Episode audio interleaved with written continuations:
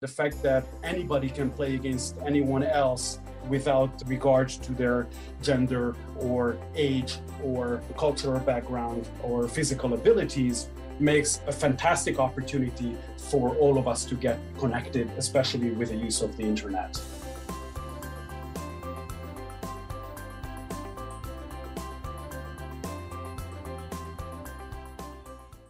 Hello, and welcome back to Corvinus Business Intelligence.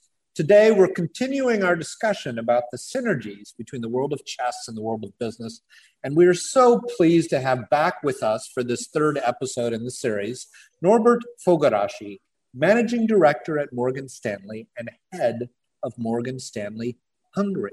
Norbert is also a member of the Hungarian Chess Federation and is intensively involved in the Global Chess Festival.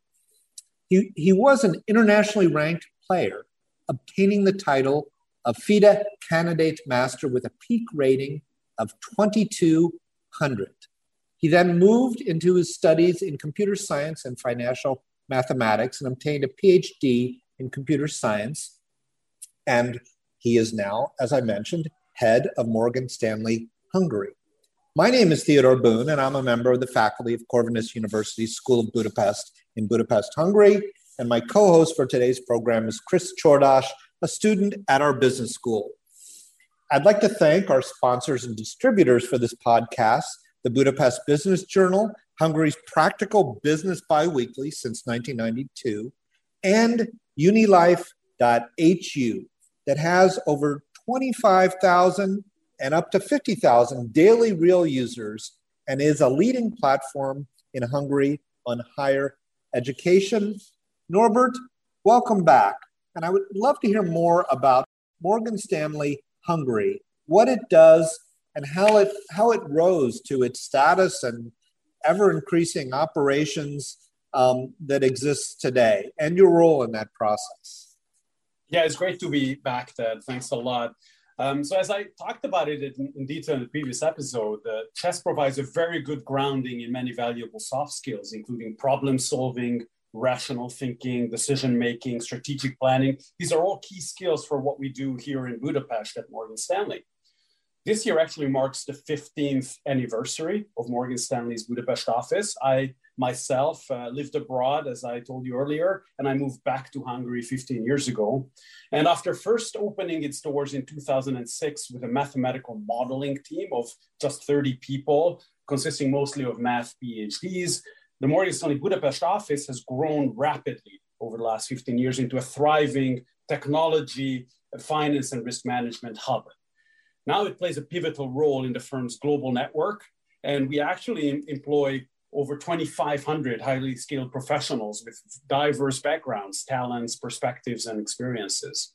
About 40% of the office consists of technologists uh, this is the area that I grew up in and uh, my area of expertise. And actually, we cover the whole gamut from infrastructure type engineering and operations functions all the way through to back office software development, all the way through to front office software development, uh, where, where I spent most of my career working alongside traders and risk managers in constructing pricing and risk management software. The next biggest business unit we have is finance, where we do valuations of various financial products. We do reporting on various costs and revenues for the different business lines globally for Morgan Stanley. The third biggest business unit we have in Budapest is risk management, where we deal with problems such as how much capital the bank needs to hold in order to withstand the turbulences of the financial markets. Uh, so we actually have a broad range of functions in the Budapest office, and we look for people with uh, different backgrounds, uh, whether that be finance, whether that be technical fields, technology, or more collectively the STEM fields, science, technology, engineering, and math. Thank you very much. We were talking earlier about chess's role in helping one develop strategic thinking. Morgan Stanley Hungary covers a lot of different areas. Each one I imagine, it has a lot going on and needs to be overseen in a proper way. What is your strategic thinking in terms of overseeing the extensive activities of Morgan Stanley in Hungary? Yeah, so when we established the office, I, I, mentioned that it started out as a mathematical modeling center, and that was no coincidence. We really built this office on the availability of highly skilled talent in the areas of uh, math and engineering. And actually, over the years, we have managed to establish ourselves as an analytical and quantitative center for the entire bank globally. And that was pretty much our strategy going into this trying to establish an office that works in close partnership with the core business locations New York, London, Tokyo, Hong Kong, where our trading and revenue generation occurs. But we actually have the benefit of being a step away from the hustle and bustle of the business life, and therefore being able to expand more energy and more time on complex business problems, problems of business reengineering, uh, problems of technical infrastructure, and the like. Uh, so this was sort of our strategy. We can never really contribute too much in the areas of, you know, financial engineering or deep knowledge of financial products or deep knowledge of the financial markets. That's not our forte here in Budapest. But what we are actually strong on is quantitative and technical excellence. And when we discuss with uh, uh, senior management of the company what sort of functions we could be bringing into Budapest and what sort of functions we can help with from Budapest, we inevitably focus on these higher value added, high complexity, quantitative mathematical functions. To give you an example, most of the electronic trading of credit products is actually done or has been built out of our Budapest office for the firm. And this represents a, very, very significant uh, business line for our global investment bank. Another example I mentioned in a previous podcast is uh, our wealth management business and the support we give with artificial intelligence tooling for our financial advisors working all across North America.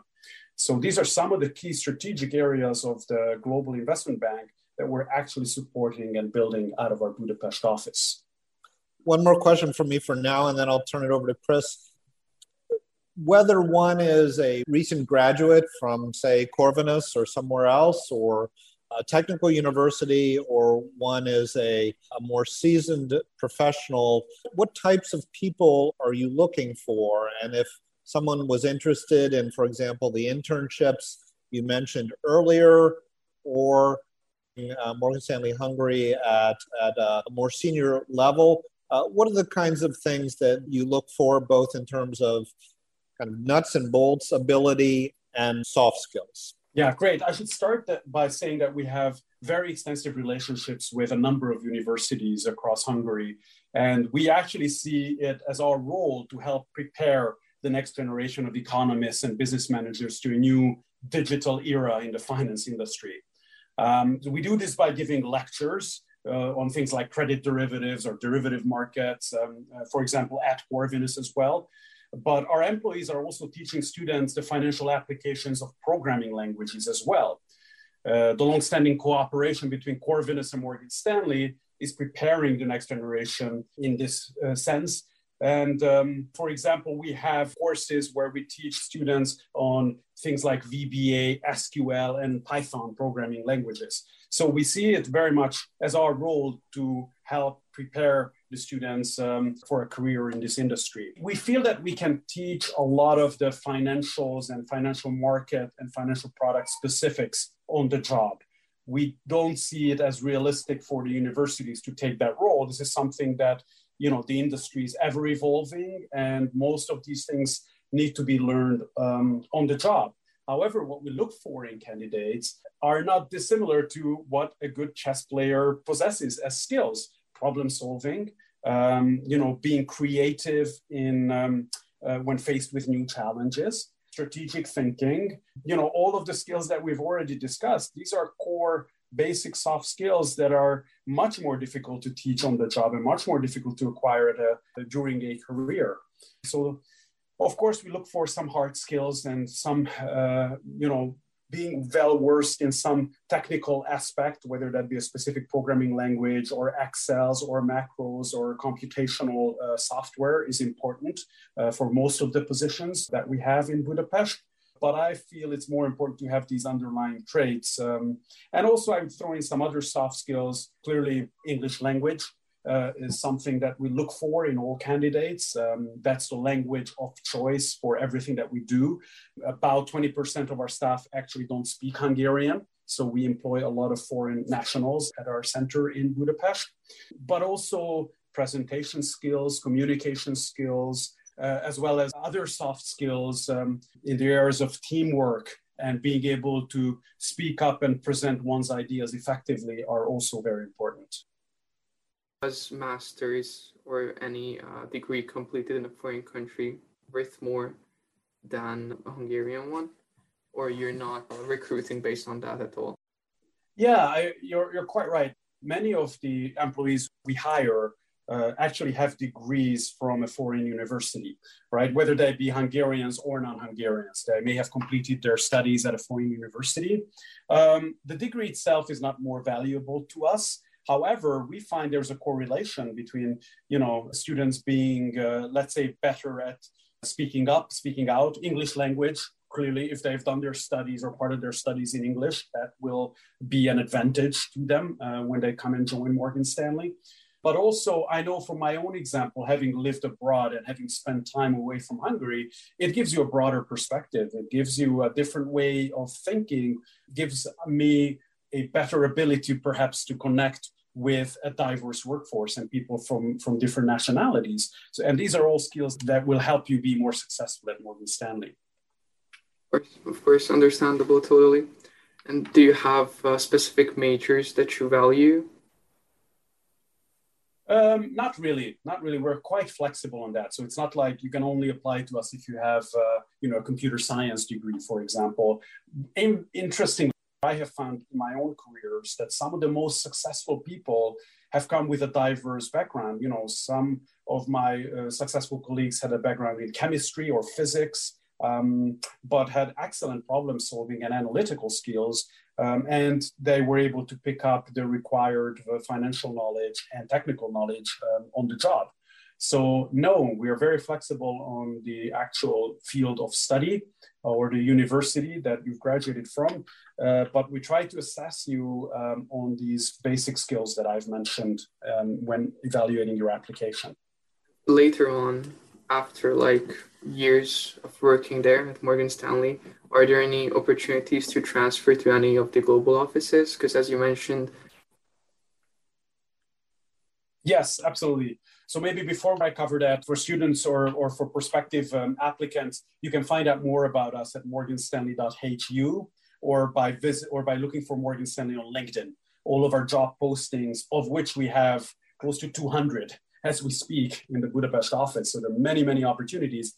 You know, look them up on LinkedIn. Um, I'm sure there will be something um, that is of interest to you. And yes, absolutely, we pride ourselves being an international firm. Um, uh, we pride ourselves of giving our employees international career opportunities. Every year, we have somewhere between 15 and 20 of our staff transferring internationally to another office within Morgan Stanley uh, whether that be a central business district such as New York or London or Tokyo, or to one of our other uh, global in-house centers in Montreal or Glasgow or, or Shanghai or even Hong Kong. So uh, yes, these opportunities exist. Um, of course, we would want um, our employees to have performed very, very well over a number of years and, and exhibit all the skills required for them to be able to fill these positions. Uh, but yes, we've had many, many successful international career mobi- mobilities. And the good news is a number of them now we have started to get back into the Budapest office. So, you know, maybe earlier on in our 15 year history, we had people transferred to other offices who are now returning and taking leadership positions within the Budapest office. I ask the, the 20% you mentioned that are not um, Hungarian, did not grow up in Hungary that other 20%, are most of those recruited from abroad or were they people that were already here studying or working or a mix? Yeah, I think it's a real mix. Um, Um, and also, there, it's a real mix in terms of nationalities as well. They're from all over the world. I think on last count, we had over 70 different nationalities working in, uh, in, in, in, Hungary. Uh, quite a number of them are recruited straight from colleges from abroad. I know we a number of students have applied to us from Italy, for example. Various colleges across Italy um, uh, in the areas of risk management and finance have joined us um, but also from neighboring countries, um, you know, such as Romania um, uh, or Croatia or the Czech Republic, we have had uh, uh, people transfer in directly. Uh, but then also a good number of our of our hires have were already based in Hungary when we hired them, uh, and they already had a successful career within Hungary, uh, and they ended up uh, uh deciding to leave their current employer in Hungary and join us. I would say it's it's a 50-50 split between those two. I would like to ask if there are any positions that can be completed from home because of this uh, COVID situation. Yeah, I was going to exactly cover this COVID situation, which has um, another great example of how you need to have best laid plans and then how you need to react quickly when the situation changes. So from one day to the next, we moved to 100% remote working back in March 2020 uh, because that's what we felt was in the best interest of the health and safety of our employees for them to immediately switch to remote working. And the good news was our computer infrastructure was able to support that um, and support that globally because a similar shift uh, happened uh, simultaneously all over the world.